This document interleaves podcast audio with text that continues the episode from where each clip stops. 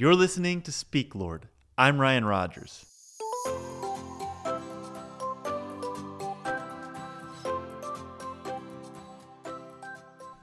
I was reading through the book of Hosea, and one of the lines stopped me, and I just had to give it some serious thought.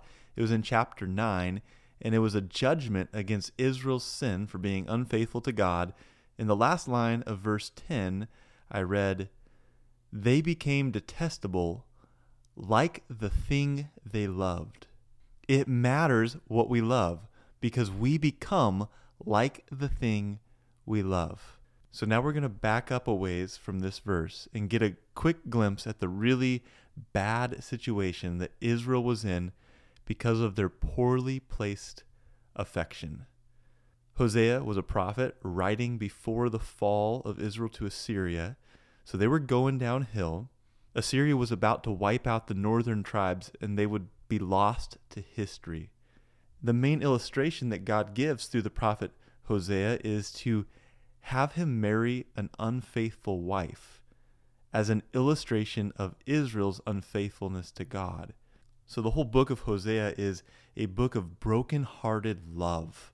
It is God's love that just keeps coming towards his people and they keep turning from it and rejecting him.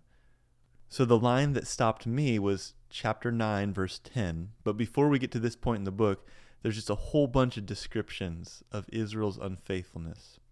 In the verse right before this, we see a description of how bad their situation was. The text says that they were deeply corrupt, as in the days of Gibeah. This is a reference back to a very dark time for Israel. The last few chapters in the book of Judges are some of the saddest, most degraded descriptions of God's people in all of Scripture. And this reference to Gibeah is a reference to Judges chapter 19 and 20, when this horrific event happened in Gibeah that led to a civil war in Israel, what happened was a concubine was abused all night, and in the morning her master found her dead. And he cut her body and sent it to the tribes of Israel. This is terrible. It's like a hard thing to even say. And then Judges chapter 19 ends by saying that those who see it would say, No such thing has been done or seen from the day the children of Israel came out of Egypt until now. This reference to Gibeah is a reference to an all time moral low. When people just look at what has happened and they say, We are in such a terrible place. Here in the book of Hosea, God is saying that his people are at a very low point. And how did they get to this point? They became like the things they loved. They weren't always that way. The beginning of verse 10 says, Like grapes in the wilderness, I found Israel. That's a good thing. God found Israel in a good state. It continues, Like the first fruit on the fig tree in its season, I saw your fathers. There was a time when Israel was faithful to God. But right after that, the text says, But they came to Baal Peor, and consecrated themselves to the thing of shame. This is right before the line that says, and became detestable like the thing they loved. The reference here to Baal Peor gives us another glimpse into their condition. It takes us back to the book of Numbers, chapter 25. I'm going to read the first three verses. While Israel lived in Shittim, the people began to whore with the daughters of Moab. These invited the people to the sacrifices of their gods, and the people ate and bowed down to their gods. So Israel yoked herself to Baal Peor, and the anger of the Lord was kindled against Israel. When God says in Hosea that they came to Baal Peor, he's remembering a time when Israel committed adultery with the Moabite women, and they became like the thing they loved. They loved the Moabite women. And then they became like them in worshiping their gods. And that's when the text says that phrase that stopped me in my reading and became detestable like the thing they loved. How did they get so low?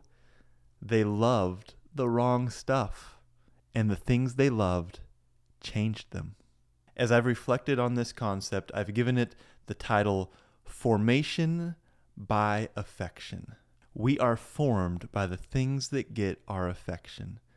There are many other biblical ways of saying this. Where your treasure is, there your heart will be also. One common phrase is, by beholding, we become changed. We get that from 2 Corinthians chapter 3 verse 18 when it talks about beholding the glory of God and being changed into his image. Ellen White uses this phrase a lot. And one time when she was commenting on Psalm 115 verse 8 that says of idols, those who make them are like them, so is everyone who trusts in them. She said that it is the law of the human mind that by beholding we become changed. It is the law of our mind. It is how we work. The thing we look at, the thing we admire, the thing we love is what we become like. I heard Pastor Craig Groeschel say it this way Your life is always moving in the direction of your strongest thoughts. So, what is your treasure? What are you beholding? What are your strongest thoughts? What do you love? What is captivating your affection? That is what you're becoming. We are being formed by our affections. And here's the thing if we aren't proud of the things we're giving our affection to and the things we're falling in love with, then we're not going to like the person that we're becoming.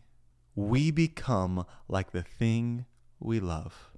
And when we realize this and we realize that our affections are for the wrong things, then we need Jesus to renew a right spirit within us.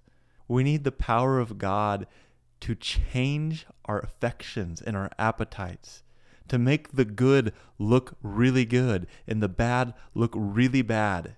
When Scripture calls us to love the Lord our God with all our heart and soul and mind, it calls us to that because it's appropriate. He's God and we should love Him, but also because it's transforming.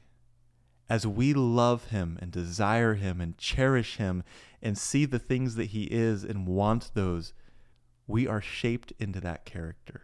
And this law of the human mind works in shaping us for the bad and in shaping us for the good. What is it that you love? That is what you're becoming like. So make the object of your love the highest thing you can conceive of. Make the perfect character of God the object of your affection and worship and adoration, and we will become like the thing we love. How is God speaking to you? Speak, Lord. Your servant is listening. You can find more of Speak, Lord at PastorRyanRogers.com or by searching for Palmer SDA Church wherever you get podcasts.